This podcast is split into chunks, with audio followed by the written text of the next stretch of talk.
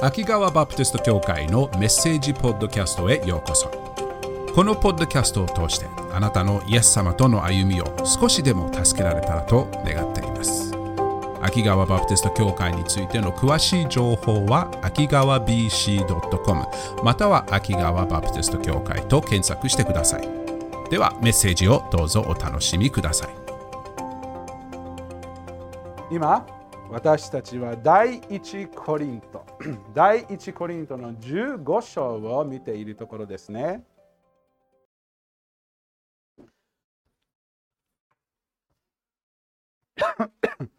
イエス様の復活がどこまで私たちの今日々の生活をどこまで影響するのかを今日見ていきたいと思います。復活は福音のストーリーに深いつながりがあると同時にその復活がどのように私たちのイエス様の後についているものとして私たちをどのように変えていくかを見ることができるのですね。パウロはもともとこの第一コリント15章でイエス様の復活にフォーカスした元の理由を今日ちょっと見ていきたいと思います。熱くなってきている。元の理由を考えてみたいと思います。なんでもともとパウロはこのコリント教会にこの手紙を書いた、この部分を書いたのかを今日考えていきたいと思います。今までの内容、Yes、パウロパウロはこの箇所を紹介するためには、イエスが復活したいろんな目撃者、いろんな証人をリストアップしましたね。ペテロに会ったり、十二弟子に会ったり、えー、500人に会ったり、人に会ったり、私自身にも会いました。という紹介をして、イエス様の復活は本当に起こりましたよということを伝えました。ね。パウルはこの次の箇所でわざわざその人をについて書いたことがこの次の箇所でどこどれほど重要であるかがよりよく分かるようになると思います。パウルはここでそれほど深い関係のないように見えるところが実際にどこまでの関係があるのかをコリント教会の家族にそして私たちに示すところです。それは何でしょうか？第1コリント15章今日は12節から22節まで見たいと思います。第1コリント15章12節から一緒に読んでいきましょう。こう書いてあります。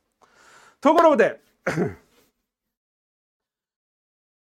キリストは死者の中からよみがえられたと述べ伝えているのに、どうして？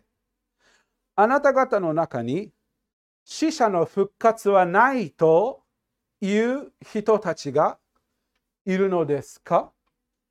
という質問、パウロはここでしているのです。みんな、イエス様が復活したことを、今まで言っていることをもう忘れてしまったのですか？なぜあなたの教会家族の中に死者の中の復活はないというのですか？コリント教会ではここで何が起きているのでしょうか？まず最初に、コリントの教会家族は、イエス様が確実に復活していたことを信じていました。信じていたんです。イエス様が復活していることという問題ではなかったのです。なぜかというと、例えばちょっと2箇所をちょっと見て、それがすぐわかると思います。今の15章いますありますよいますよね。1節見てください。1節こう書いてあります。兄弟たち、まず最初に、コリントの教会家族について、兄弟たちというのはあのイエス様を信じている人ですね。兄弟姉妹なのですね。兄弟たち、私があなたに述べ伝えた福音を改めて知らせます。その福音は何ですか？あなた方はその福音を受け入れ、まず最初、その福音はイエス様の死、葬り復活。彼らはその福音を受け入れた。その福音によって立っているのです。今もその福音に立っている。11節も見てください。11節とにかく私にせよ、他の人にせよ、私たちはこのように伝えているのであり、あなた方はこのように信じたのです。イエス様が復活していたことをみんな信じてたんです。彼らが信じるのが難しかったのは、自分が復活すること。自分が本当に肉体的に生き返る。キリストのように自分も復活するというのがなかなか納得していなかった部分でした。その不安はどこから来たんでしょうか？コリントはギリシャの国の一つですね。ギリシャの国の多くの人たちが信じていたのは肉体的な復活は考えられるようなものでもなく求められているようなものでもなかったのです。なぜかというと、彼らの考えでは、霊は清いもので、肉は汚れたもの。霊のために生きるけれど、肉はない方がいいという考え方があったんです。ので、パウロが私たちは肉体的な復活をするということを言って、なんで僕たちはせっかくこのこの肉体的な汚れたものを見捨てることができてなんでまた身につけなきゃいけないのっていうギリシャの考え方が教会家族にも染み込み始めていた考え方でもあったのです。彼らにとって肉体的な体でずっと永遠に生きなきゃいけないのっていうのがその肉体的な復活は何であるのかを理解していなかったからそのように思ったかもしれません。教会全体ではなく何人かの教会家族がそのように思ってたのですね。実際にどうなんでしょう？私たちは肉体的な復活をするのでしょうか？するのです。私たちの私たちの永遠の命、永遠の命ということは、ただ死の後の人生、命だけではなく、永遠に続く肉体的な栄光に変えられた体で永遠に生きる。この罪の汚れた病気や病を負うような体ではなく、完全にされた完全に主の栄光で作られた体。ちょっと見てみましょうか。これは後でじっくり調べますけれど、今日ちょっとだけのヒントを与えましょう。ピリピの3章。ピリピの3章を開いてみてください。マタイ、マルコ、ルカ、ヨハネ、第1コリント、第2コリント、1st Corinthians、ローム、あ、結構奥の方でね。ピリピ、ももうちょっと奥の方に行けば出てきます。アプリで、ローマン、ガレーシン、まあいいや、もう今はちょっと覚えられない。どこかにあります。ピリピの3章、ガラテヤ、エペソ、ピリピだね。ありがとう。Gentiles eat pork chops. ガラテヤ、エペソ、ピリピ。Uh, ピリピ3章。Do I have Philippians 3? Okay, good. びっくりした。しかし、私たちの国籍は天にあります。うん。アーメン。そこから主イエス・キリストが救い主として来られるのを私たちは待ち望んでいます。ですよね ?21 節キリストは万物をご自分に従わせることさえできる道からによって凄まじい力です。ものすごいパワーです。その力によって何をするのか？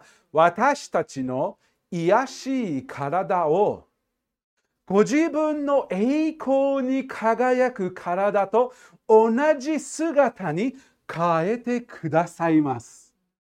これってすごいです。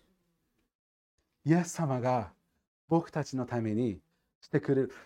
だからイエス様を待ち望んでるんです。確かに今の肉の体は弱ったり疲れたり睡眠が必要。病気になる。疲れてしまう。この癒しい体が変えられるんです。主の栄光に輝けしろい。私の体にも輝かせてください。そういう気持ちですね。主の栄光に輝く体と同じ姿に変えてくださる。う楽しみ。ね？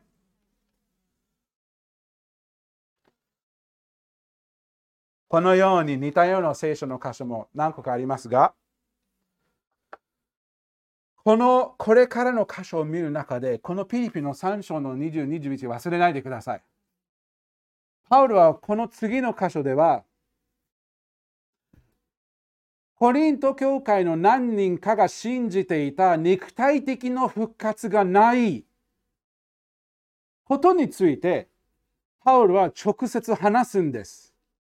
なぜパウロはこのことについて話すのは大切かというと、コリント教会が勘違いしていたあることが、どのように他の勘違いにつながってしまうか、そしてそれがどのような勘違いに間違った考えにつながるのか。なんかドミノみたいに一つの間違いが次の間違い、次の間違い、次の間違いに倒れることによって実際にこのことが事実であればクリスチャンとしての歩みはどうなるのかを考えてくださいとパウロは先を読みながらの説明をコリント教会家族に説明するところなんです。Okay? 13節がその紹介です。第一コリント15章13節もし死者の復活がないとしたら、キリストもよみがえられ、よみがえ、よみがえらなかったでしょう。まあ考えてみればそうですよね。実際にあのこの死者の復活がなければ、イエス様もよみがえることはないでしょう。でも、イエス様がよみがえらなかったら、どのような結果になっちゃうのか。一緒に考えてみましょう。これがパウロの紹介なんです。どうなるんでしょうね。死者の復活がなければ。つまり僕たちの復活がなければ、キリストの復活もない。どのような結果になるのか。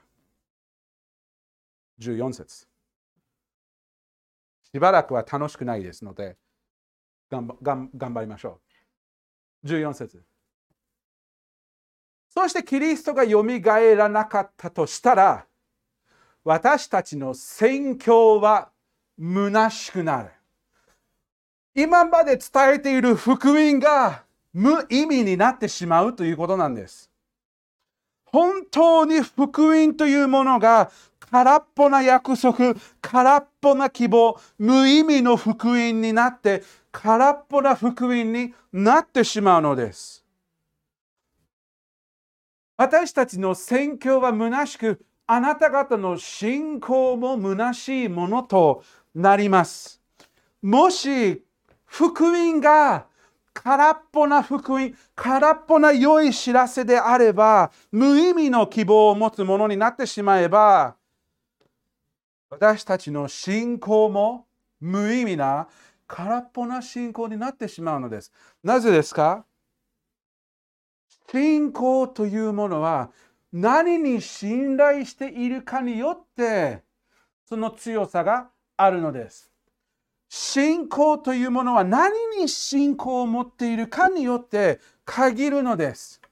私は壊れた椅子に私はそれに座って十分私を持てると信頼していてもボロボロで倒れそうな椅子に座ってその椅子が潰れてしまった場合はどんな強い信仰があっても空っぽな信仰になってしまうんですよね。丈夫な椅子に座ることがその信仰の丈夫さになるんですよね。信仰、私たちの信仰は何に置くのかっていうのは大切なのです。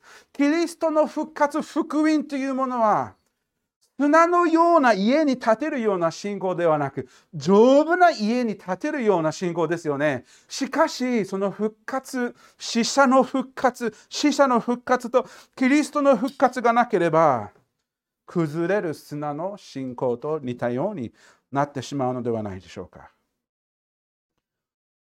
その信仰においたものがあなたの信仰を支えることができなくなってあなたの信仰も空っぽ無駄な信仰になってしまう。ドミノが崩れて始めているのですね。15節。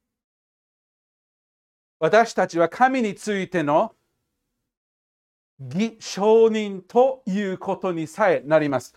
今までのパウロのリストアップ15章を始めた時にこの人この人この人このみんな彼この人みんなイエス様の生き返ったのを見たんです。証人です。彼らが証人として宣言したことが嘘になっちゃうんです。違うことに間違いになっちゃうのですみんながみんなが間違っていた。わざと、わざとでなくても関係なく、まただの間違い、純粋な間違いだった。わざと嘘をついたに関係なく、彼らの言われることがもう信頼をできるようなものにはなくなってしまうのですね。もう信頼できない。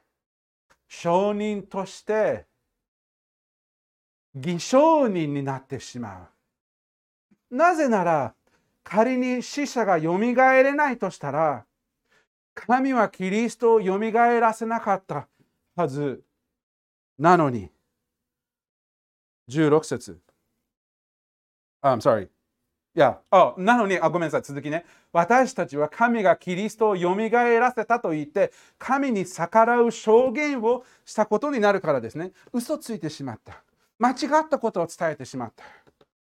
16節続けて読むと、もし死者がよみがえらないとしたら、キリストもよみがえらなかったでしょう。このつながり、パウロはよくするのね。死者のよみがえりとキリストのよみがえり、つながっているということをよく示しているのですね。17節そしてもしキリストがよみがえれなかったとしたら、あなた方の信仰は虚しく、あなた方は今もなお自分の罪の中にいますおお。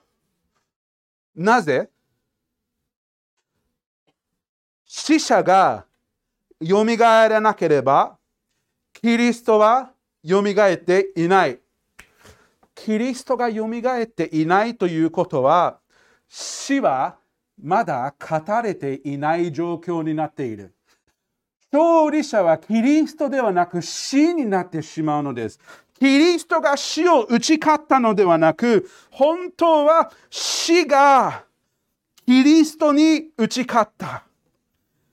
死の力がキリストの力を上回ってしまうということは、キリストは本当に神の子ではない。ということは、キリストは私たちの罪の代価を払う力もないし、私たちの罪を許す権威もない。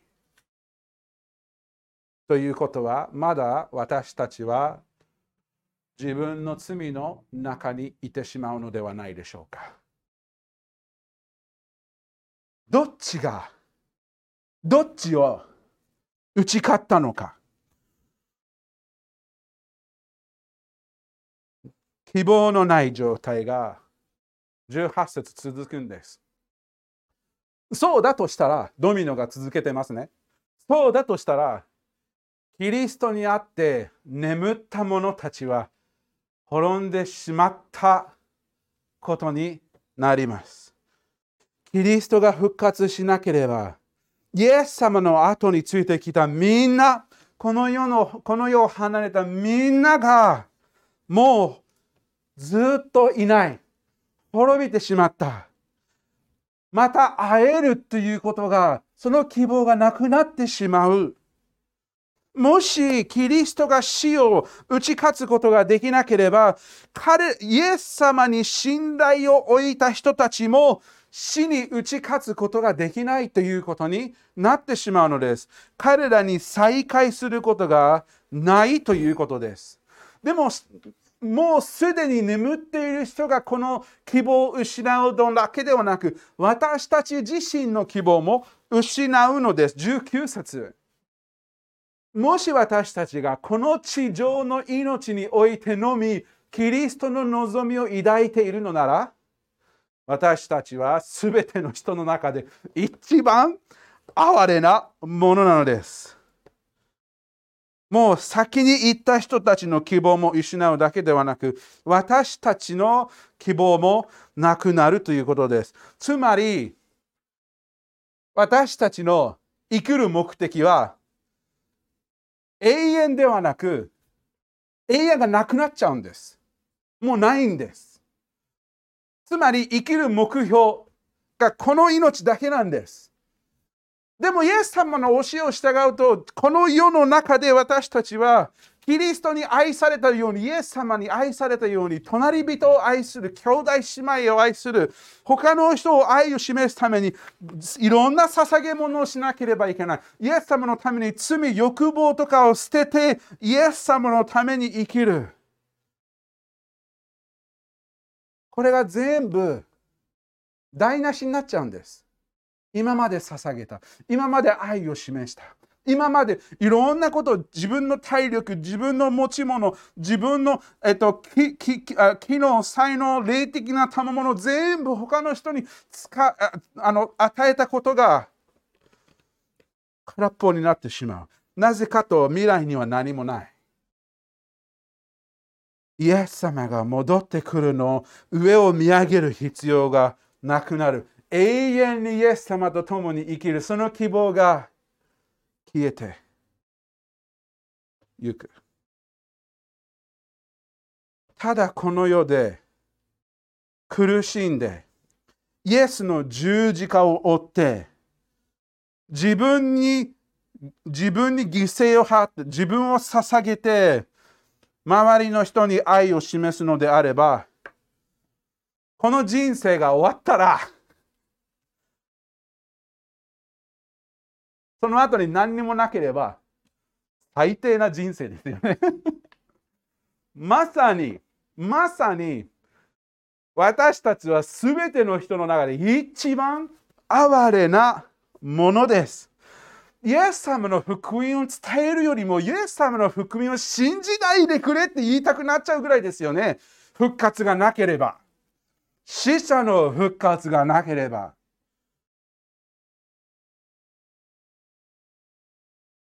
かし、イエス様は復活したんです。アメンもう一度言います。イエス様は復活したんです。もう一度言います。みんなで言おうか。イエス様は復活したんです。まさにその通り。20節なんか鳥肌が出てきた。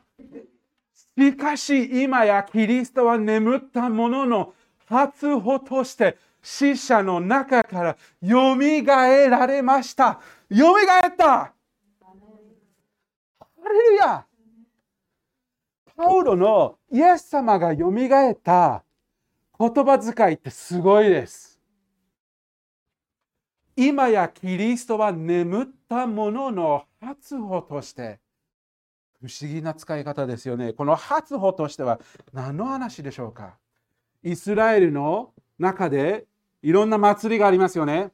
その祭りの一つは初穂の祭りです。つまり、えっ、ー、と、harvest。豊作、収穫の時に、収穫の時期になる時に、その収穫の一番最初に出てくる穀物の束を取って、麦の場合は一番最初の麦の束を取って、それを祭壇に行って、祭壇に行って捧げるんです。感謝の捧げ。何の感謝の捧げかというと、この後に来る収穫が祝福されている信仰の感謝でした。次に来るものを期待する捧げ物、感謝の捧げ物。そういう感謝だったのです。なぜこのような感謝をしたのかというと、これが始まったのは、ずっと前のレビキでした。イスラエルが約束された地、カナンの地に入るときに、これまで神様があなたたちにこんな素晴らしい場所に無事に導いてくださったことを思い起こすために収穫の時に蜜となんていう蜜とミルクハニー乳と蜜で溢れているこの素晴らしい地に神様が導いて安全にちゃんと言われるように導いたことをやったんだっていうことを思い出すために収穫その収穫の時期が来た時に最初のその穀物を神様に捧げて神様にこれからの収穫を本当にありがとうございます。信仰を持った感謝の捧げ物でしたね。ちょっと読みましょうか。レビキの23章。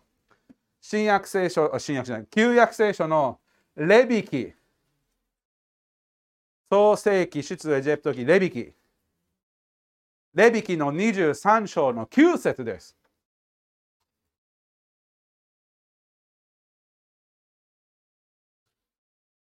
レビキ23章9節こう書いてあります。主はモーセにこう告げられた。何を告げられたんでしょうかイスラエルの子らに告げよ。あなた方が私が与えようとしている地に入り、収穫を借り入れたなら、収穫の初穂の束を祭司のところに持って行きなさい。で後でその後にいろいろどんなやり方でやるべきかというのを説明するんですね。この収穫の束、収穫の初穂の束。ユダヤ人にとってこれは特別な日でした。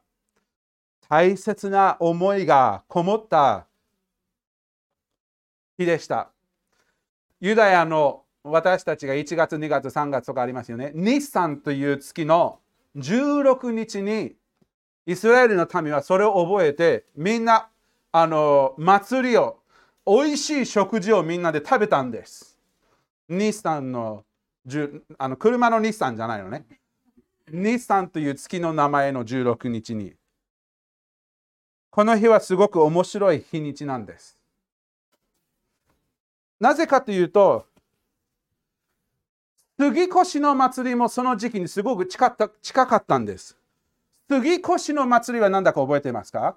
杉越の祭りはイスラエルの民がエジプトから救い出された日なんです。あの死の天使が全地に通る。けれど、モーセが言ったのは何ですか？その死の天使に一番最初の子供が上の子が亡くならないようにその子の代わりに羊をほふってその血を門の周りに置きなさい。羊がその子羊がその子の命に代わりになってくれる。でしょ？それがその日がその杉越しがあった時その夜がイスラエルの民がエジプトから自由になった日なんです。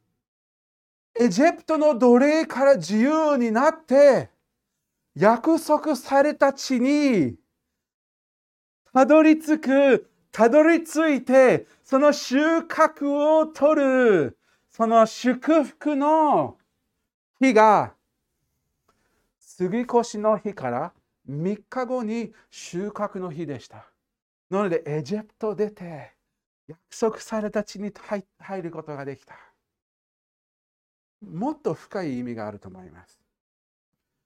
パウロの言葉遣いは大切です。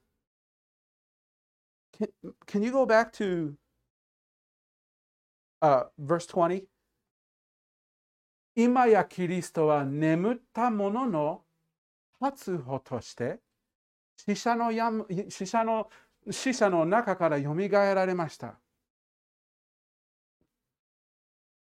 十字架キリスみんなが杉越の祭りの杉越の日のほふられた羊を食べている時イエス様は神の子羊として十字架の上でほふられていました。捧げ物として神の身を世の罪を取り除く神の子羊がまさにその日に十字架にかけられていて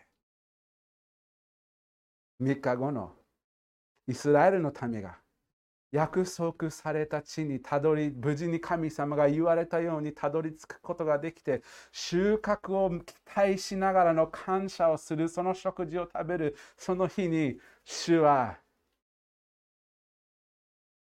今眠っている眠ったものの初歩として死者の中からよみがえられたのです。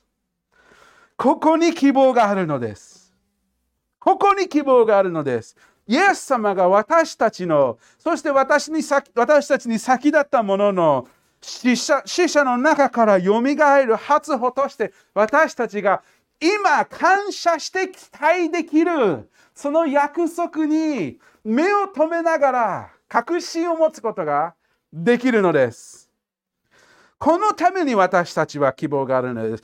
このイエス様の復活が私たちの復活を示してくださるのです。ローマの6章の5節にこのように書いてあります。ローマの6章の5節私たちがキリストの死と同じようになってキリストと一つになっているならキリストの復活とともキリストの復活とも同じようになるからです。復活の初歩。イエス様は復活しました。そのことによって今、今日見たことを考えて、振り返って考えてみましょう。イエス様が復活したからどういう意味なのでしょうか？福音は真理で信頼できるものなのです。福音は本当に事実で信頼できるものです。イエス様について語った宣言した証人たちは本当のことを言っているのです。信頼できるのです。それだけではなく、彼らが起こったこと、私たちに起こった変化が本当に起こったのです。サウロがパウロに変わった。弟子たちの絶望が希望にと喜びに変わった。その変化が私たちにも本当に起こった。罪と死が打ち勝たれたイエス様が本当に罪と死に対して勝利を得た。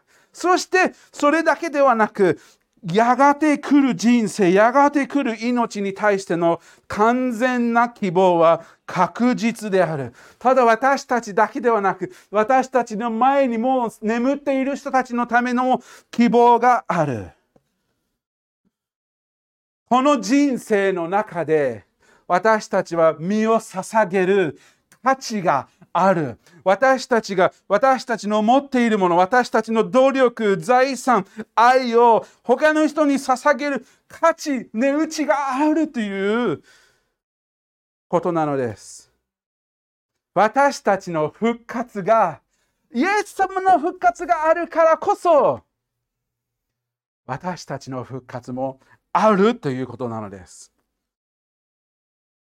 では、それを知った私たちは、どのように今日、明日、明後日、生きるべきでしょうか。これを知った私たち、この未来の希望があること、本当にイエス様が復活した、私たちの初歩として復活したことによって、それはどのように私たちの今を影響するべきでしょうか？先ほどローマ6章5節読みましたよね。それを続けて読むと、今全部読みませんけれど、9節に行きます。ローマ6章の9節私たちは知っています。キリストは死者の中からよみがえって、もはや死ぬことはありません。死はもはやキリストを支配しないのです。10節なぜなら、キリストが死なれたのは、ただ一度、罪に対して死なれたのであり、キリストが生きておられるのは、神に対して生きておられるのだからです。Okay? 同じように、あなた方も、私たちも、キリストイエスにあって、自分は罪に対して死んだものであり、神に対して生きているものだと認めなさい。僕たちの生きる目的が変わったのです。もう罪に縛ら縛られなくてもいいんです。キリストによって救われているもの、まず最初は罪の許しを完全に得たのです。その束縛でいいのはその、その束縛はもうなくなったのです。もうないんです。しかしそれだけではなく、聖霊様の力によって、今までどうしても犯していた罪が、聖霊様の助けによって徐々に徐々にしなくてもいいようになるんです。完全にではないです。肉の戦いがありますけれど、それだからといって肉の戦いがあるからもう常に罪に負けなきゃいけないということでもないです。私たちには新しい生きる希望があるのです。新しい日々、新しい生きる目的が毎日与えられているのです。罪のために生きるのではなく、神に対して生きることができるのです。今日僕はキリストの栄光が自分の心に輝かせるように生きたい、その目的で生きよう。全部それを可能にしてくれたのがキリストの死と復活です。だからキリストの復活が事実であることを理解する大切さがあるんです。本当に復活したのであれば、本当に私の今の2000年前に起こったことが、私の今2023年だよね。2023年の私にどのようなつながりがあるのかっていうのを知るのはすごく大切です。それは、もう罪に勝利がある。イエス様が罪に対して、そして罪の結果、死に対して勝利を得た。もう暗闇の中に生きなくてもいい。イエス様が私の光。そしてその光の中でイエス様、主の栄光のために今日生きれる。生きる目的が変わった。ハレルヤこれが私たちの生きる目的です。イエス様が復活したから、私の復活も起こる。復活の初歩。初歩。感謝して。やがて来る。後に来る。復活の収穫を楽しみにして、自分を捧げる。生きる目的が変わる。これが復活の力です。復活の事実の力です。感謝しましょう。私たちも今日、明日、明後日、その次の日も頑張りましょう。主の栄光のために生きよう。主のイエス様復活してくれた。だから僕も生きる目的があるんだ。感謝です。お祈りしましょう。ああ、主よ感謝。もし復活がなかったら、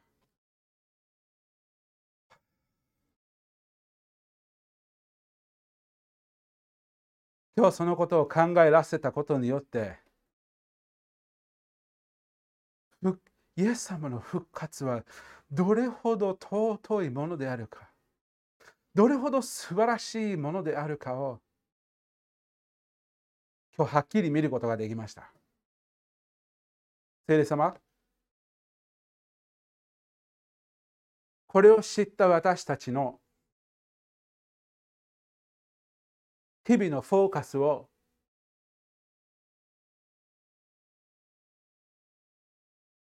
新たに思い出させてください。私たちの日々の歩みは無駄ではない。本当に大切な意味がある。で、それを理解して私たちは明日目覚めるときに、ああ、今日は主の栄光のために生きれるんだ。聖霊様、私がそれがよりよくできるように導いて、そして助けてください。思いが罪の方向に向いちゃうときに、その誘惑に落ちないように私の心を守って支えてください。罪ではなく、主に心の目が映るように、主に映るように、私の心を支えてください。そのように私たちは毎日祈れることに感謝します。どうか私たちがそのようにと、聖霊様、あなた様の力によって、よりよくそれに成長できるように、私たちを助けて導いてください。これをすべて私たちの復活の主イエス・キリストの皆によって祈ります。アーメン